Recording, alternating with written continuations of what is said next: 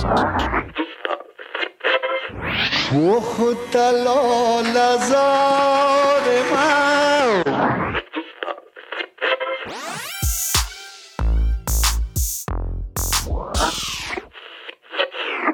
Samivara Network. The Samivara Network. Salam, Ishtanin Singaye. This is Weiss. And this is Nura. Wow, Weiss, you do that better than Omar. I think I found a replacement. Yeah, yeah, that's what I that's what I thought too. I, I thought I thought it was well. So so where were you last night, Nura? Um, so I was watching the Duke uh, basketball game. They I was out a little too late, but they beat Virginia Tech and are now in the Elite Eight. So I, I can't say I regret it. It was pretty good. So you're a big Duke fan, right? I am. Okay, question. So you are you are a practicing Muslim, correct? Yes. How comfortable do you feel cheering for a team called the Blue Devils? So it's interesting you ask that because at campus Juma, um, our imam says that we're probably the only Muslim place in the country that makes dua for devils. This has actually been something we've talked about during Friday. Yeah, that, bugs me. That, and and shame on you guys. That should bug you too. How we're dare you? blue devils, though. We're not like Shaitan red. We're, we're blue. So it's like ironic, right? It diminishes the evilness and adds in like the. I'm I'm gonna go. Uh, someone's gonna get offended by this, so I'll stop. But Yeah, yeah, Yeah, that's we- me. I am offended. but it's fun. Everyone should go to uh, um, a Duke game once in their life because the fans are insane. Oh, I can't imagine. So, so Nura, tell me who tell me who we spoke to today. I'm so excited. We are having one of my favorite um, political scientists on on the call. Um, so I'm I'm finishing up my degree in political science, and so is uh, my dear friend Qais Munhazim. He's a PhD candidate in political science at the University of Minnesota. And I just said, that, oh, like they do, Minnesota. You're gonna catch me doing that. So Qais's work is in critical international relations, gender, and sexuality. And for his interview, uh, his dissertation, he interviews Afghans in the U.S. And he does a lot of work on gender and sexuality and within the Afghan diaspora. And what's cool about Qais is that not only does he do this work academically, but he's engaged in the community. He's facilitated conversations at the Afghan American Conference and other um, local communities across the country. So it's really a special treat, I think, for our audience to have uh, a chance to kind of hear him because he's done this work on the ground and professionally academically. Yeah, and we had a chance to talk to him about his research in gender studies and violence and forms of masculinity. We also discussed how one finds love in Minnesota and the importance of self love. He also knocked me down several pegs during our second trivia game. But was that an that. Oh my god, it was terrible. Which by the way, I you know, thinking of the term like knocking down pegs, I do you know what a peg is in that situation? I don't, and now I feel like that's a question our, our audience has to answer for us. Cause Yeah, please tweet tweet the uh tweet the page and, and answer that question. But um but man, no, he yeah, he really he really knocked me down. So um but was that enough to beat Nilafat Hidayat? You're gonna have to stay tuned to find that out. But anyway, I hope you enjoy the talk and uh, let's introduce Qais. The Samivara Network. The Samivara Network. Salam, salam. We're so- Walaikum salam. how are you, Qais? Good. How are you doing, Nura? Doing well. We're so excited to have you on the call. Um, Thank you so much for having you- having me. I wish we could show the video broadcast because you're wearing the most fabulous shade of pink right now. And it reminds me of when you and I went to the annual Political Science Association conference together in Boston. Was it last fall, right? It was yeah last fall. It was, and so Uh, that- August. that's like and so I remember I was really nervous because it was my first session, and I would walk into this room, and everyone is wearing the most dreary, like black blazers, and like they look really frumpy and conservative. And I walked in with this like pink flowery jumpsuit and hijab, and I sit down and I'm like, I don't know what's going on. And then you walked in like two minutes after me. You see me, and then you pull this pink scarf out of your bag, you throw it around your shoulders, and you sit in the back with me. And I was like, this, this, this is why we're friends. You know, we're like Afghans at this political science conference, and we're both wearing like the same shade of pink, rocking it in the back, while the rest of the room looks like they're at a funeral. So I think that was my favorite moment of the conference. I think it was like just coming in, walking in the room, and seeing you with the hijab and the floral dress. Yeah. Uh, it gave me that confidence that I can queer the space. It's already queer by be a, a, a Muslim woman's presence in that very much white space. So, in many ways, I think we we complemented each other throughout the conference in like navigating our um, ourselves through these very much racialized spaces um, and that pink was our solidarity color so that's i'm glad that we we did it now we have to keep the tradition up and do yep. it next time next time yep Why I, I'm doing it today, but you you you didn't do it, so. No, I got. I'm gonna find a piece about that. I promise before the call ends. I'm wearing a very dreary gray right now. I think white is more colorful than me, actually. He was wearing I, a nice sky blue. I feel kind of embarrassed because I actually do have a purple-ish like dressed shirt that I wore yesterday, and I think two days in a row is like my.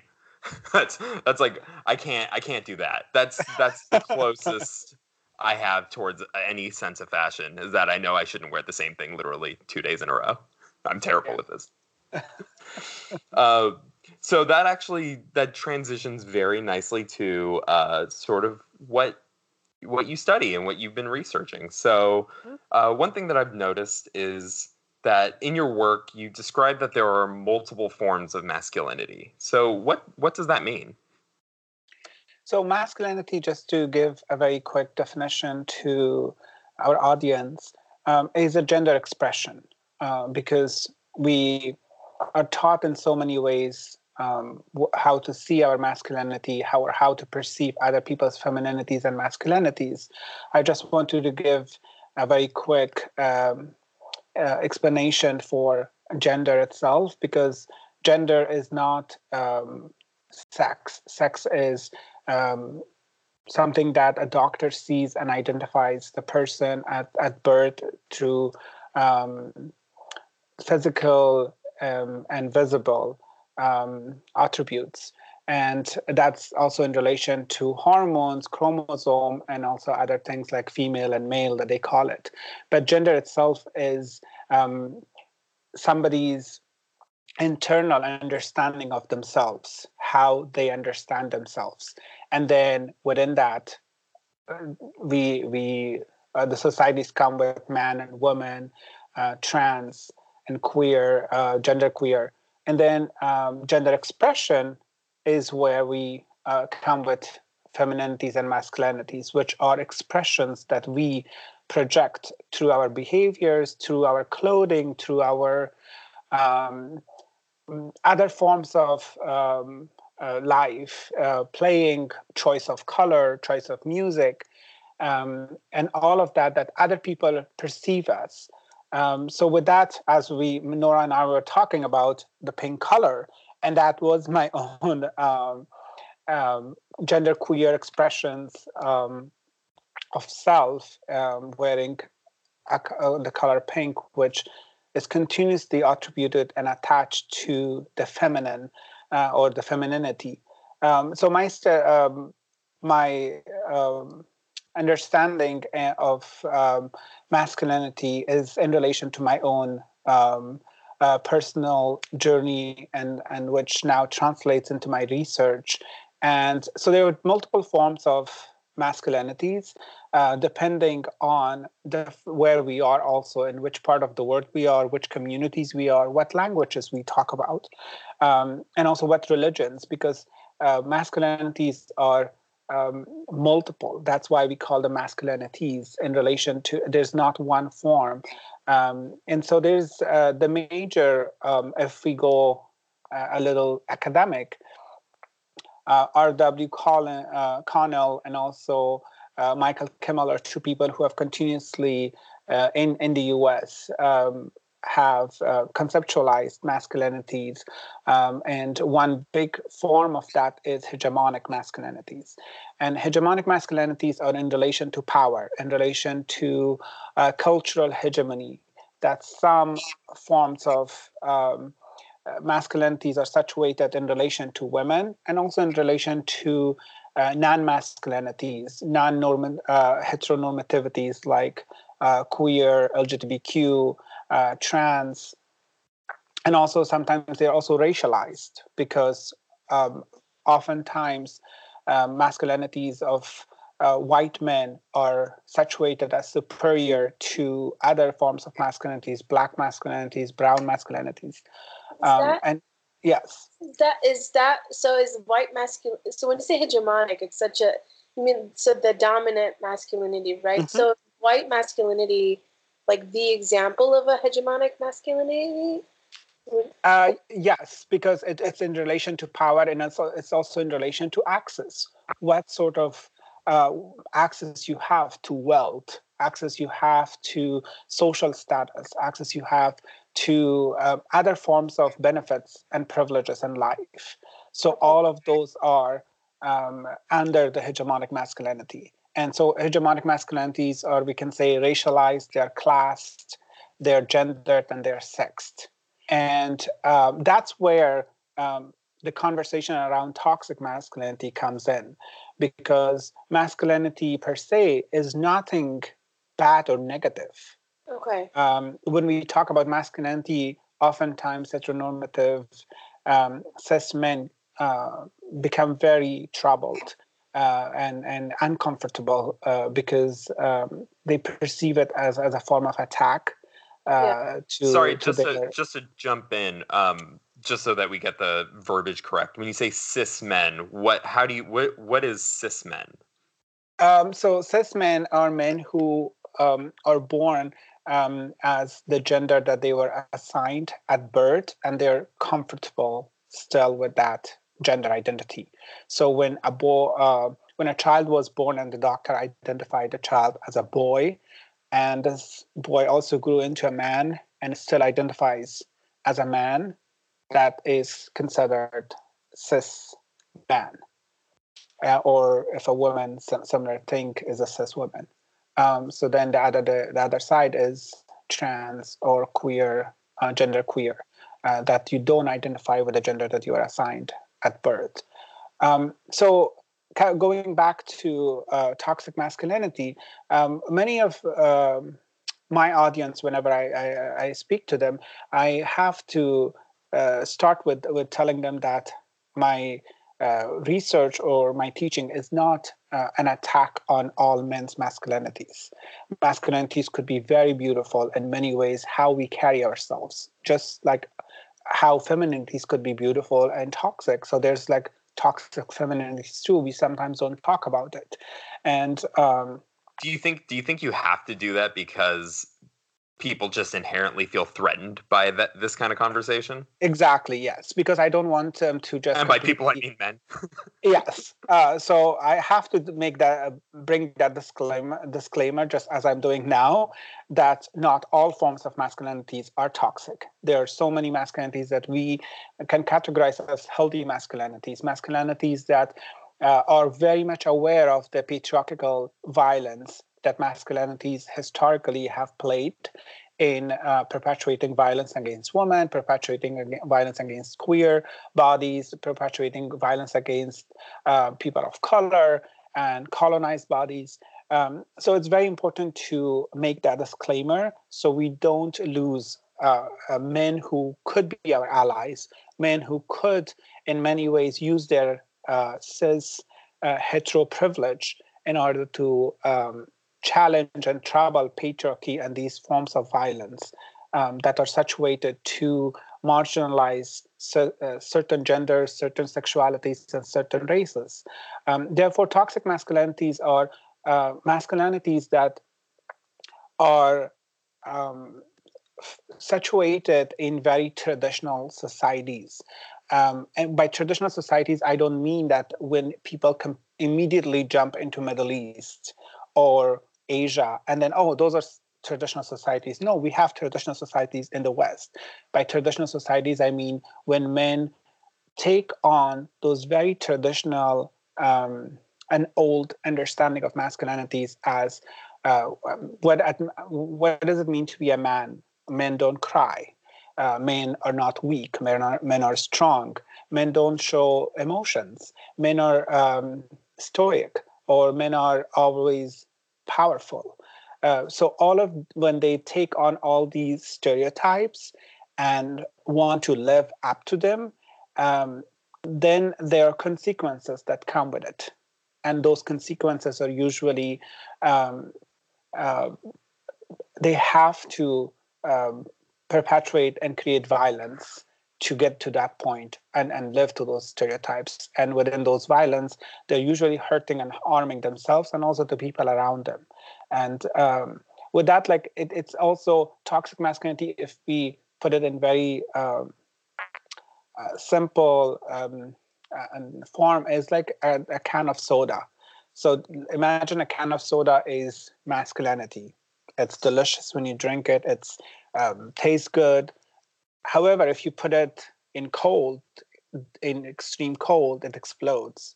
Or if you put it under extreme heat, it explodes. So those extreme sides of it is the toxic part of it. So you have to find a balance of how to balance your masculinities. Similar that it also applies to femininities. Yeah, you know, this this conversation kind of does lead me to start thinking about specifically when it comes to these mass shootings that's been g- going on. Um, mostly been perpetrated by men. A lot of them been perpetrated by men who have these certain ideologies when it comes to, um, yeah, the masculinity, the the was it the the red pill th- thought, the men's rights. Uh, do you have is this part of your research as well sort of like looking into into these sort of instances? So my uh, the core of my research is i look at um, the impact of war and displacement on gender and sexuality in general. And one chapter of my dissertation specifically looks at um, masculinities afghan men's masculinities in the diaspora. Uh, with that i want to see the impact of the war on terror and also this continued surveillance on Muslim communities, particularly on Afghan communities since September 11, and their formation and negotiations of masculinities. By that, I mean, I conceptualized a framework that I uh, call uh, vigilant masculinities with the fieldwork that I've done with a lot of Afghan Americans in, in California, Virginia, Washington, D.C., and Maryland. Um, I came across many Afghan men um, who are continuously in our communities would be um, in in many ways uh, categorized as um, hyper masculine, as toxic masculine, as hegemonic masculine. And when I sat down with some of them and, and had this very heart to heart conversation, um, I wanted to know where they have learned because masculinity is also a, a, a, it's not inherited. It's not something that you're born with. It's something yet that you social you're socialized and you learn. So it's a learned process. And i came to know that many of them uh, have acquired those masculine traits in relation to who they are in relation to their racialized bodies in relation to their colonized land and home, which is Afghanistan, in relation to their diasporic status here in the US, and in relation to the state viol- uh, surveillance and violence on them. And so, therefore, I call it vigilant masculinities. Vigilant masculinities are uh, forms of masculinities that are created uh, under these very surveilled and violent circumstances where men continuously are aware of who they are and and and also their status as um, uh, the violent man, as uh, the harmful man, which the um, narratives and discourses since September 11 has perpetuated on Muslim men in general and Afghan men in particular. So those um, narratives and discourses continuously push them to be very vigilant of their status and who they are, of their history, of their diasporic status here. And when they, um, and also their loss of status, what they had back home and what they have here, all of those then continuously make them um, vigilant to their families, to women around them, to the LGBTQ community, and to their own masculinities. So they become very, very careful and cautious how they perform masculinity. Um, and they sometimes want to take on and also maintain those traditional masculinities that they were taught, either here or back home. And also, war has a very direct relation with masculinities because uh, war itself is a masculine phenomenon. Um, in many ways, it's gendered and it's um, waged to um, create uh, these um, and, create these uh, violent masculinities. If you look at Afghanistan, historically, Afghanistan um, was a place that uh, people conducted and performed masculinities and femininities in very fluid uh, ways uh, pre-war. Uh, pre the uh, um, you, um, Soviet invasion. So since then, it has started continuously to change and and become more violent. And so then that translates into how men conduct themselves even here, because home and diaspora have a very close relationship. So my research uh, looks on masculinities and femininities, but also it looks on in the lives of uh, diasporic um, Afghan women and how they find themselves and navigate their, their lives in relation to these um, state surveillance and also family violence, domestic violence. And then I also look at like LGBTQ uh, Afghans' lives in, in very similar ways. So it sounds like you kind of view, or at least some levels of, of masculinity within the Afghan community as like almost like a coping mechanism more than anything. Um, for, given the, all the trauma that the diaspora has basically internalized. It is a coping mechanism and also it's a defense mechanism because they have to, um, to just quote one of them um, uh, saying that um, that this is all I have left, and I have to keep it. This is all of my Afghaniyat uh, that I have left with me. And that's all I, I, I have because w- within that, that the person was trying to tell me that they have lost their home, they have lost um, their status um, as who they were back home. They lost uh, even family ties because when when diasporas come here, uh, they slowly lose that um, tie with their their even uh, nuclear family and, and with, with language barriers, with education barriers. And so what they left uh, are, are left with is this this masculinity that they have to sometimes latch on to. Even if they don't, the society pushes them because the society continuously racialize their masculinity and continuously uh, orientalize who they are and what they are and where they come from. So those are the things that then impact um, how they see themselves and and the way they perform their masculinity, which again goes back to um, yeah they. Um, it's a coping mechanism, but it's also a defense mechanism for uh, to protect their families, to protect themselves. So is it like it's a form of identity? Because that's so powerful. This is all I have left. Like that's yes. something they latch onto as an identity. Then their masculinity right. then becomes their identity. Exactly. Wow. Yes, because we when we talk about masculinities in diaspora and masculinities in home, at home, yeah. that is what which becomes masculinity um, moves uh, or swims away from only being a performance, but also a form of identity. Yeah, uh, like Nura said, because then this is the identity they want to also latch on to it's also interesting because then that also brings in probably an economic standpoint of this too because when you're a dia- member of a diaspora that comes to this country you know for the most part they are skewing on the lower end of the income scale right? Exactly yes. Because masculinity has a very close relationship with with wealth with economies because uh, if you look at um, even the um, 2000 eight when when economy started falling down in the US and the recession started happening, that's when masculinity crisis started happening in the US because men started feeling um, quote unquote less of a man because their economies were threatened.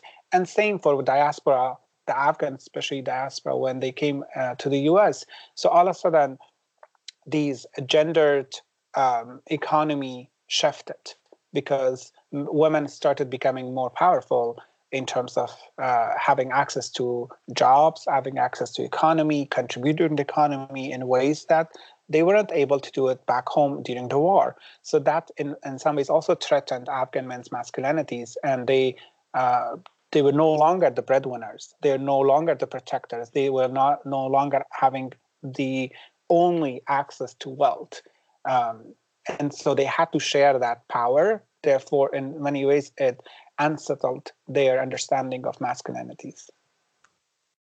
So then, you know, given given your research, especially when it comes to the Afghan community, what are ways that we, as the Afghan community, can either challenge or potentially take our part in dismantling the, at least the toxic a- aspects of this of this masculinity? I think the best platform I've seen is um, the AACs, the Afghan American conferences. Um, uh, so uh, so far, the only platform that I've seen that um, has started and, and, to some extent those conversations because many of um, our communities don't have access to these conversations because they um, they don't have time because honestly diasporic families um, struggle with so much in their communities in their daily life that they don't have the privilege of sitting down and talking or thinking about their masculinities or their femininities and how that perpetuates violence, how they um, are tied to their trauma, how they um, are connected to their mental health.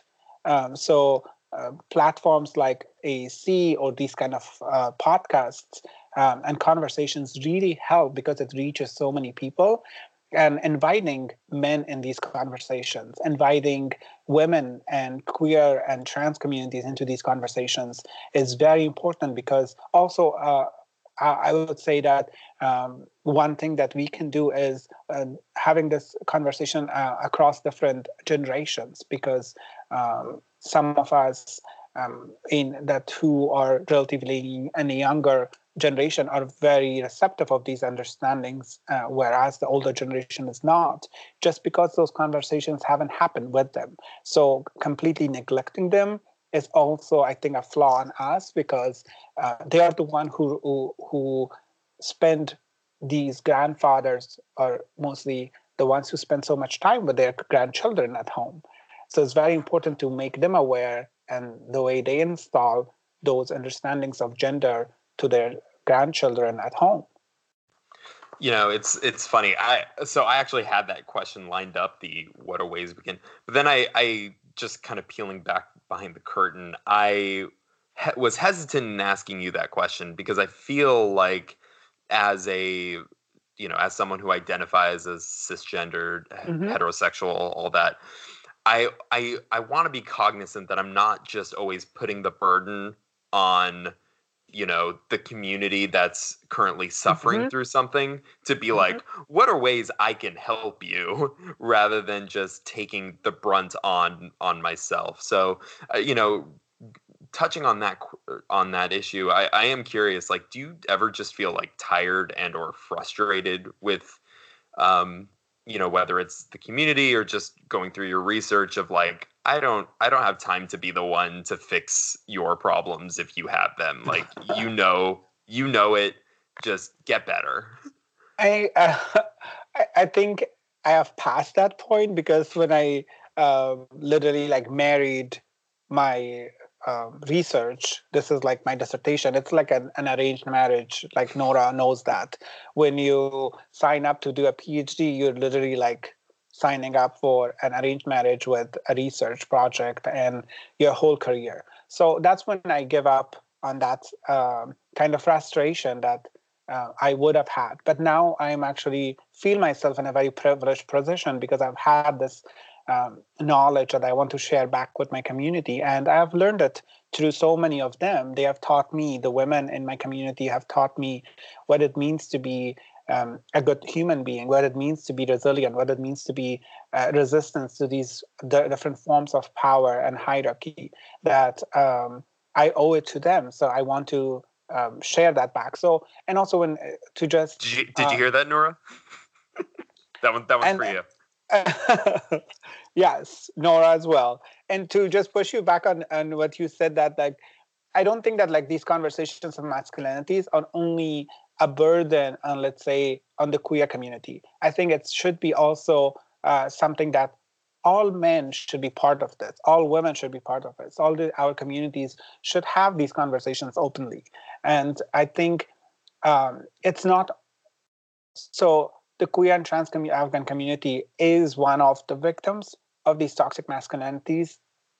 Obviously, we again, some of us have the cis uh, privilege of being a man, and women, Afghan women, are continuously the uh, victims of such violences, but also men themselves, because so many of our men suffer from mental health because of these pressures of masculinities on them uh, I don't think that a lot of us want to have those those masculine traits. It's sometimes um, just expected from them. So these expectations uh, impact and have consequences on their own mental, emotional, and physical health. Uh, and sometimes we completely ignore that fact. And, and within my research, hopefully once i'm done i want to open those conversations or or or places where we can have these conversations and also talk about men's mental health.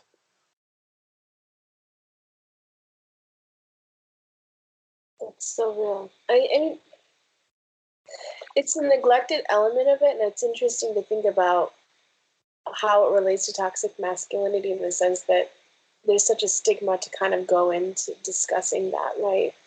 Um, mm-hmm. Sort of very conversation related to masculinity is also issues around sexuality and yeah. and I think so.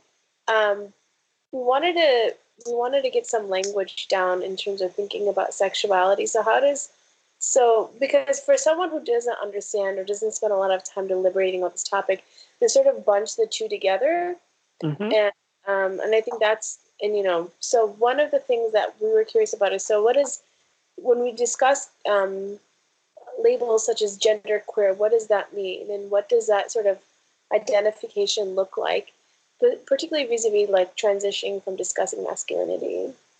Great, yeah, that's um, a great question. I identify as gender queer. Uh, for me, um, gender queer is an umbrella term that encompasses many masculinities and forms of femininities. It, it encompasses many genders. And so um, it also is a political term because with that, um, in many ways it troubles this heteronormative understanding of gender that gender could be only um, a man uh, or a woman or gender could be only within these understandings of heteronormative um, heteronormativity. So, uh, genderqueer embodies not only um, a political uh, gender uh, value, but also a, a, a, sexual orientation that is in, in resistance of heteronormativity and, and heterosexuality. Okay. So it's encompassing all of the um, in resistance too okay in, in resistance to but also in, in, in, in including of the alternative sexualities and um, the non-binary um, the the the fluid the um, endo- uh, androgynous and also um, the agender. So it, it includes a lot of different categories of gender within that. Yeah. And it also, um, it's political because it also uh, resists to give to give away um, the uh, pronounced sexuality of the person uh, by by genderqueer um, because it it carries um, a mystery which we are all entitled to having a privacy to how we identify with our our bodies, how I, we identify with our sexuality, how we identify with our um, romantic um, and sexual desires for others. So it it gives us all of those that these very gendered and sexed terms and terminologies do not provide.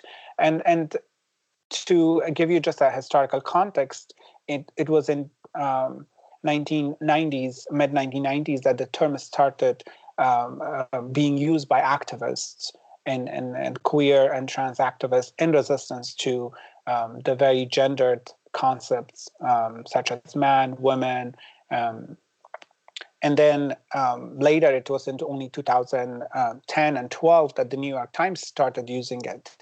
Uh, and then that's when it has been actually more commonly used by a lot of people because um, it troubles that very rigid understanding of gender um, and also yeah. gender uh, expressions because um, when when I identify as gender queer, it liberates me in many ways. What what I wear, how I carry myself, what are the things I want people to see, and what are the things I don't want people to see or know about me.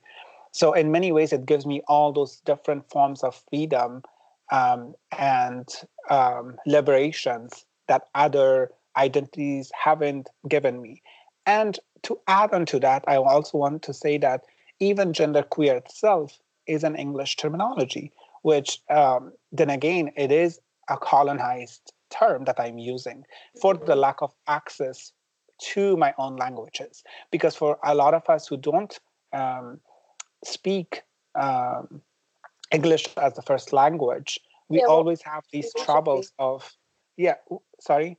What would the translation be? Like, how would the discussion look like in Farsi, for example? Yeah, because in Farsi, we, so the beauty of Farsi and, and Dari um, is that it's never gendered. Uh, it's um, has never had gender. Uh, when we talk about someone, uh, there is no he, she so the language is not gendered. So i grew yeah, up yeah that's why my, that's why my parents always confuse the genders whenever exactly. i still i yeah i i always talk about my dad in a form of uh, i use she and then people my friends were like oh what? Like you grew up with two lesbian parents so that was a beautiful fam- afghan family. I was like no no no just to I I, I you must have impressed people with that, pronouns. like yeah, bringing that up, just being like, like wow.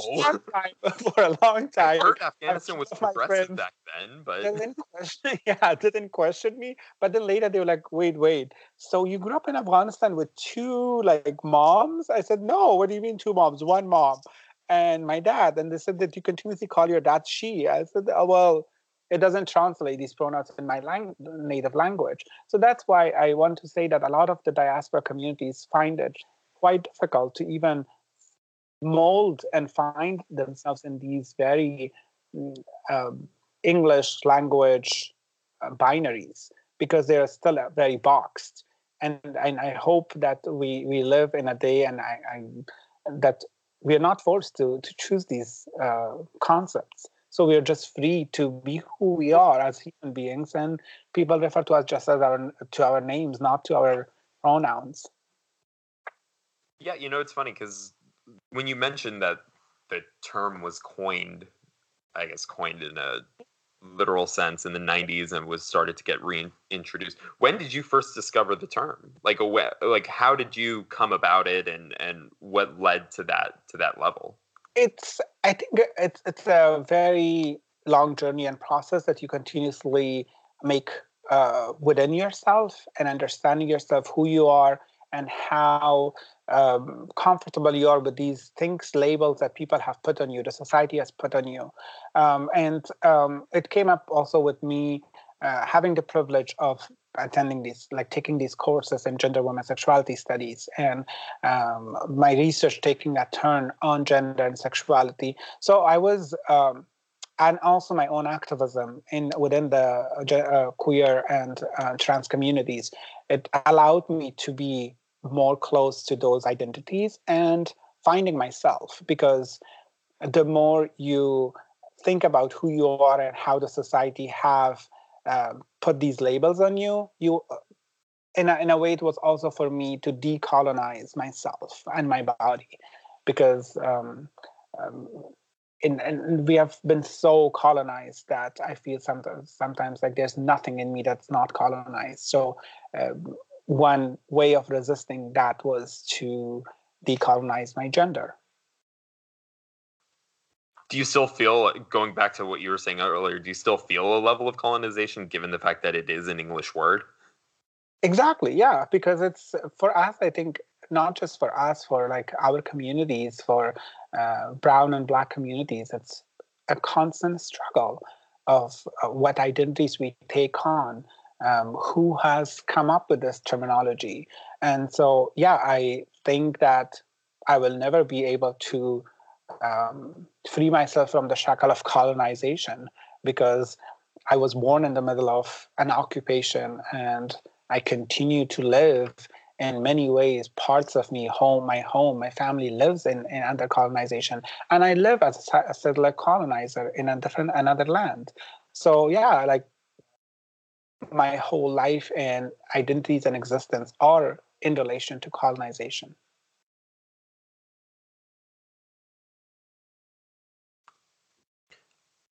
and how you, the you know the identity that that you that you've identified how does it do you feel like it informs your work? Like in terms of your research and your dissertation and everything like that? Um, yes yeah, so within my dissertation i um, work with different concepts and um, in one part i also talk about uh, the, the understanding of um, lgbtq communities within the Afghan communities and of understanding of gender and sexuality.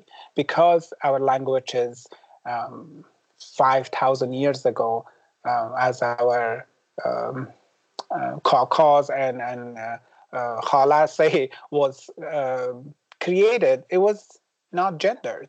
So when somebody tells me that, oh, like Afghans are so homophobic, Afghans are transphobic, I'm like, come on we invented a language that was not gendered. So this is on you. Your colonization brought all those sorts of violence on us, including homophobia and transphobia. Uh, so within that, I, many ways, I trace the history of this um, queer understandings and and and uh, existence and and resistance within uh, Afghanistan. And how that translates today with our understandings of gender and sexuality and love and intimacy. Because in many ways uh, if you look at like uh, poetries of rumi hafiz and all these other uh, big people we celebrate they were never gendered. And in many ways they were celebration of queerness and uh, or intimacy among so many people where um, even today in afghanistan it's just because of these um, globalization patterns that is happening uh, that is uh, literally shoving down um, homophobia down the, our throat. But before that, it was um, it was not like that. Pre-war, uh, if you look at that, um, Afghans had a, what we today we call gender queer. That's what we what we were. I love that because I feel like that's the part of the history that um, when we talk about these, when we're having this conversation, I feel like even people in our diaspora community are like, oh, you're being so progressive and why are you having these conversations? When what you're saying is this is us returning to how we thought of things in Afghanistan. Like this exactly. is not new. We're just decolonizing our minds. Now you said the word love. So like yes. that has like that's one of my favorite words. So now I have to ask you how does one find love in Minneapolis?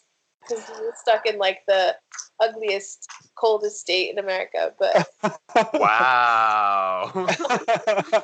Even though like, I'm from Ohio and Michigan, so it's not like I'm, you know, throwing, you know, shade. no, no, you were throwing shade. That's okay.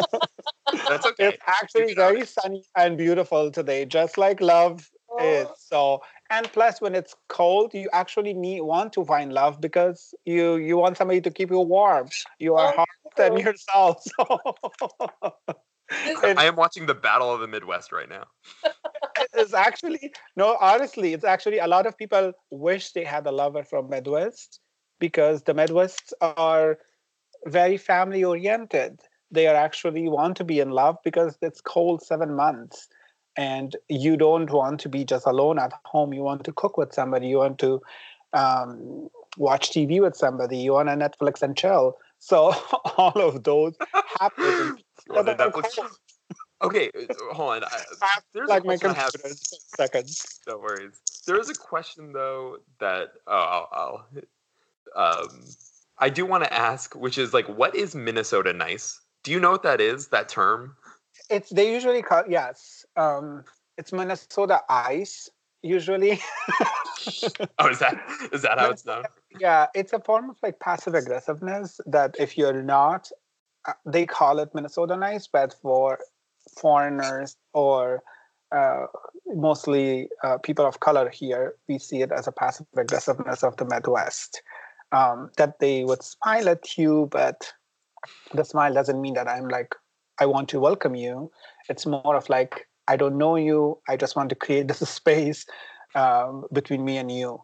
Um, so it's, and within that, to just go back to also Nura's uh, question of how to find love in Minneapolis, I think finding love for a lot of queer and trans Muslims in general, and especially for Afghans, um, is quite of a struggle because um, the the struggle is, starts even within family because queer and trans um, Afghans uh, live in and, and navigate their lives in, in two uh, different intimate spaces of the familiar homophobia and the societal um, Islamophobia.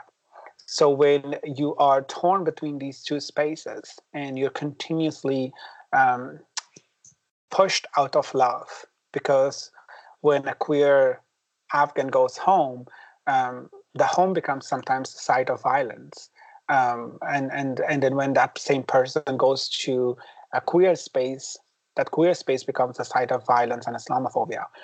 And so finding love becomes more of and and and, and not a priority in many ways because uh, you want to find survival 1st uh, and and in many ways you have to find love yourself because um, continuously in our uh, and within the queer and trans communities the conversations about how to first love yourself because you know that in many ways um, you are pushed out of that familial love. You are continuously pushed from that uh, community love that you used to have when you were a child um, so uh, it becomes a sort of like like love for yourself so you can survive and love in your own existence because you have to exist in those spaces um, to uh, to fight for love. And so um, many people in, in queer and, and, and trans muslims in, in minneapolis find love within outside the familial uh, space and, and the kinship circle because uh, you have to create your own community that loves you a chosen family um, could be the place that you actually are loved and accepted fully with, with who you are and, and how you present yourself. And so then love becomes also very problematic because um, when you're a Muslim or a person of color, and also then you're queer, you are um, living and under many intersections of violence and, and rejection because all of those sometimes or some of them could be uh, reasons that people would reject you and reject your love or question your love. Um, and so uh, when love is questioned, um, you sometimes uh, lose hope. But from what I have seen from the queer and trans community, um, that they have turned that to resistance. They have turned that to sort of strength uh, to help themselves survive. And um, and also, I think these the beautiful part of it is that then you uh, start to embrace differences. You you try to actually uh, find love in very like Rihanna's song "Finding Love" in like hopeless places. And you do actually find it because Hang on, you were Uh, so cautious about like I don't know pop culture, like don't test me on pop culture, and now you're citing Ron over here. well, I have danced to that song so many times I can't ignore it. Uh, And so I do love Rihanna, so that's a good pop culture. reference. exactly. So, and then you find it in many unorthodox, hopeless places, and um, in, in Minneapolis, it's also um, Midwest. So there is uh, when you're a person of color, um, you have it harder to find love because there's a very smaller um, people of color communities. So you have to then move out of that comfort zone that you have and put yourself out for the possible rejection of the white desire. Um, and and that becomes a lot of trouble because um, you in you want to have find that queer love but at the same time um, you know that your love and your body your desires everything is racialized. Um, i didn't realize that when until i walked into these queer spaces and that's when i realized who i am that people see me as brown people see me as somebody who has an thick accent people see me as muslim people see me uh, all these other attributes that i never ever thought about it when i thought about love. So when you're actually uh, have these marginalized identities when it love comes to love you have to think about them so deeply. And then within that journey you start understanding yourself. And it sometimes you fall in love with yourself and become Yeah. narcissistic like me Oh, I mean, come on, who ha- who hasn't gone through that, right? That was so beautiful, though. Then you fall in love with yourself. this is why I'm your fangirl. Uh, on the flip side of that, like, do you also find, in addition to rejection, do you also get these weird senses of like fetishism because you are a, you know, brown Muslim uh, person? Uh, yes, um, because so it, it's a very, I would say, delicate situation or delicate spaces that you c- continuously have to navigate. Um, and it's not only your presence in that space, but also your accent, your religion, your body, what you wear, your food, um, the smell on your skin that comes from that like delicious korma that you had or the qabli you had. And I never realized that how much of those smell like carries with me until I went to these spaces. And you just become more of a form of consumption, a form of um, a- a delicious meal that they can eat somewhere for um, one time uh, of the ethnic um, delicacy that they want to experience, and and and it's it's the, not just the fetishization, but it's also um, in many ways the orientalization of um, Mm-hmm. your existence. Um, and then you become somebody's one night um, experience or one time study abroad experience. Uh, but, and so it, it breaks you in many ways, but also it builds you because then you know um, where to go, who to love, who to fall in love with. It's very, um, it's, it's, it's, very important for me because uh, growing up in Afghanistan in my own um, because of the this freedom that my language had given me that it was not gendered I, I wrote poems um, and the poems didn't have any gender. So I was also allowed myself to fall in love with whoever I wanted to um, in my own imaginations because I also knew that that's the only uh, that's the only way where I could fall in love. And when I came here, all of those even became troubled because I knew that even within my own imaginations, I couldn't fall in love with all these other, um, with all these different people that would continuously fetishize me or uh, orientalize me. Um, and I actually have done um, some research on that within the queer and trans Muslim community. And the things I've heard from them are so troubling of um, how many times it breaks them and um, and then you f- try to find love within the Muslim community, and then that comes with double trauma because uh, to be a queer Muslim and then also dating another queer Muslim, um, it's like you're just calling more trauma in your life, uh, more rejection because then all of a sudden that you're you're trying to build each other, but then you're both two broken pieces, um, and and and you re- I realized personally that I was hurting the other person, and the other person was continuously hurting me.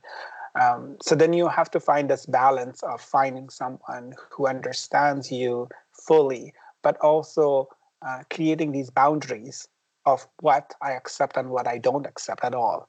Because love, when I was growing up, and I, the way I was taught was like selflessness. You give everything you have.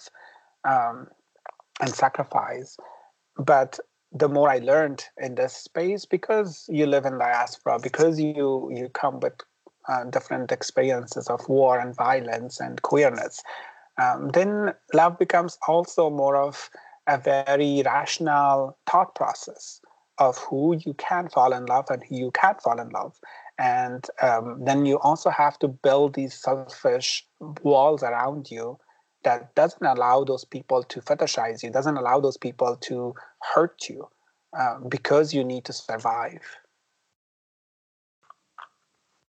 That was that was really beautiful. I I really you know we both are really grateful for that level of vulnerable vulnerability you just gave us, mm-hmm. um, and that you know we really really appreciate it. Um, you know, going into vulnerability, um, I do want to transition one last time, um, but this time it's for a different kind of vulnerability. Mm-hmm. Um, because we're going to be playing a trivia so, game with you. Okay. Let's prepare awesome. yourself. Weiss is not fair when it comes to this. I'm just warning. I have no idea what you're talking about. These are fair questions. These are good questions. Okay, right. so uh, just in case for the listeners, um, if they're not aware. So, what we're doing with our guests is we are playing a trivia game, uh, 10 questions, and we have, you know, the, we have a, it's King of the Hill style, where whoever scores the highest amount, or Queen of the Hill, whoever scores the highest amounts. Exactly. Will... I was like, "Excuse me, where's the I, Queen?" I'm, I've learned in the hour that we had this conversation. like you are really being like discriminatory against me. How disappointed would you be that after this hour conversation, I showed that I learned nothing? just yep, you just just remain the heteronormative. No, I want to be a queen. I've always been a queen. So yeah, I, I I I made sure of that. I made sure to include that language. Okay, so uh, currently we only had one person participate. So uh, Nilafar is still top of the the chain. I believe she has like five or six. I don't know. I should probably re-listen and count the score. Okay, so here are the ground rules. So the ground rules are is I'm going to ask you t- ten questions. Uh, these are rapid fire questions, uh, and so you only have five seconds to answer each one. Uh, and you know, w- once once you finish, we gather your score and we determine. Uh, we're gonna you know tabulate it amongst the rest of the Samovar Network group and mm-hmm. figure out who's who's gonna be who's gonna be on top. So, are you ready? Okay, I am ready. I'm always on top. All right. So, question one Name an ingredient in mantou. Name a ingredient in mantou. Oh, um, ground beef. All right, got one. One for one. Um, question number two: What is the capital of Afghanistan? Kabul. Oh my God, so quick with it and correct again. Question number three. Seriously? Question number three. Hey, you know what? I don't write the questions here. Question number three. What is better, a nice scarf or a cool hat? Nice scarf. Because Nura and I have like really yeah. beautiful, yeah, we are fond of scarves. Yeah, normally I would pick a cool hat, but given your connection already, I'm gonna go ahead and I'll I'll give sure. you the points. Oh, okay. All right. So Uh, next question: Who would win in an arm wrestling match, a squirrel or a chipmunk? A squirrel. All right, that's He said that's good. All right. Who would next question? Who would win in an arm wrestling match, me or a squirrel? Me? No, me, me or a squirrel. Me, Weiss Weiss. or- or Oh, a squirrel. How dare you? okay, i- okay. Just a to, take squirrel. Okay, there's just no doubt. take, just to take a time out, he did not flinch at all with that answer. you know what? Just for that, I'm going to say that one's wrong. Okay, I'm, I'm offended. Right. Well, I question. didn't know that you're a chipmunk, so I I am earlier just it was like a squirrel or a chipmunk, and then immediately changed it to me. oh, I was like, "Oh, are you giving clarification?"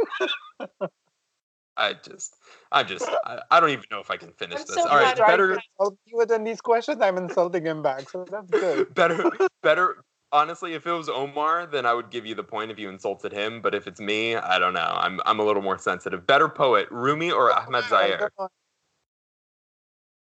better poet rumi or Ahmad Zahir Rumi, Ahmad Zai wasn't even a poet. He was just a singer. i'm sorry that's correct it's Ahmad Zahir uh, it's just because he, took what rumi's like he took that poetry and just made it better Oh, seriously? Like now you all also probably think that Shah Rukh Khan can sing?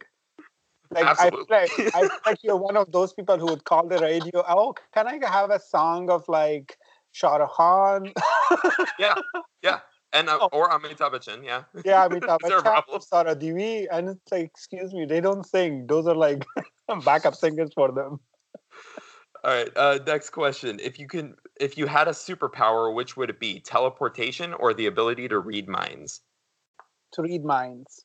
That's true. That's correct. Teleportation. You still have to go through passport control. How are you gonna? You can't just teleport. You're gonna have to teleport to an airport. What if you Actually, get and all the and also the angry TSA. So no, thank you. Next. Yeah. So you still have to go through TSA. That they don't tell you that about teleportation. you still have to go through airport security. Uh, better But animal. Also with mines, you have to go through so many dirty mines. yeah, uh, that's true. But that's still the correct answer. You're like, oh, yuck. All right, better better animal, tiger or lion? Tiger. I'm sorry, lion, lion's king, lion's king or queen of the jungle. Come on, it's it's it's always lions. All right, question number nine: pie or cake? Like he's just like by himself, and and he gives explanation that like only like satisfy is himself. I- this is hegemonic masculinity at work right. Exactly. Ex- I was I didn't want to say it. Thank you that you said it because I didn't want to like corner him and say, oh, you know what? Well, we I just said that was you. You know what? I'm just showing the listener what toxic masculinity can really look like in the form of a trivia question. All right, and question he's, number he's nine. also hasn't let you speak for like a long time. You know that, right? What's and I can only see Nura half of your face. So this is the Afghan man masculinity. Um, how we're hiding behind each other. you hiding behind each other and only half of your face. While I'm yelling at you. this is really we're this is not a good look. All right, question number nine: pie or cake? Cake. That's correct. Although I'm in Midwest, we eat pie all the time. I was gonna say, what's going on? I thought the answer would be pie. Oh No. no, no, it's okay because I've had so many pies. Yeah, frosting. Frosting is, is so much better than anything that pie can. But anyway, last question. Well, This ice is cream the next to the pie. well. That's a different question then. If it's if you can add, a, although ice cream cake is also pretty good. Question number uh, last Also question. Cake uh, murabadar, the Afghan cake that has like uh, jam in the middle. Mhm. Never, never had that. Oh, come on! It's in every store. Like I grew up on that, and my brother, my older brother, would always buy me that from his own pocket money. And to this day, he always tells me that, like, remember, I bought you all that cakes, so whatever I say, you have to listen. I mean, that's foolproof. Just that's foolproof Yep. logic. All right. So last question: Better city, Minneapolis or St. Paul? Um, St. Paul, Oh, because I live in St. Paul. Okay, fine. I'll give you that one then. So how I have nine, right? Yes. I have. Uh, I know this is. I think because you challenged me and pushed me, I kind of respected that, and I gave you more points. challenge me and push me. We al- we'll always, if it's me and Nura, we'll always push you, throw you around. That's That's how fair. you deal with political scientists. exactly. Yeah, and even have even have a squirrel to like beat you in wrestling. And I still gave you more points than Nilafar, and you said that I would uh, would lose in an arm wrestling I'm match. so against a pretty. How can you not? Oh man, uh, this is just today was n- this is just not a good ending. For I did, really didn't stick the landing on this. I'm like sweating now. I got I got. But you know it's uh, you know what I'm okay with it. I'm okay with it. All right, so um, so last thing, so um, you have some book chapters that you wanted to promote. So I wanted to give you a little bit of an opportunity to discuss that. Uh, yeah, so I have a book chapter in a book that's coming up in May. It's called Queer Voices. And it's a collection of poems, uh, literary writings, and prose. And, and the editor is Andrea Jenkins, who is one of our leading trans um, uh, politicians. So please uh, find it on Amazon and anywhere. Just type Queer Voices and you'll find a book on Amazon. And I have two chapters there. Nice. And this is my very first time promoting, so I don't know how else I I can promote. so don't stare at me. no no that was that was a great job and if if people who enjoyed this conversation you know this is this is a good reflection of of you know your your voice and your perspective and i think we would appreciate reading that so we're looking forward to when that comes out but Qais thank you so Thank much you. for taking the time with us Thank you so much for you and Nura. What was your name, by the way? oh my god this is just a new low. I am going to sit in the corner and just cry tears. I'm gonna show. I'm gonna. Sh- I'm gonna show some vulnerability. what? I think we're losing Nura twice. I think we're losing Yeah, Nura. what happened to Nura? That's okay. She got. Okay. she got out. But anyway, so thank you so much for stopping by. Thank you so much. Thank you so much, Weiss.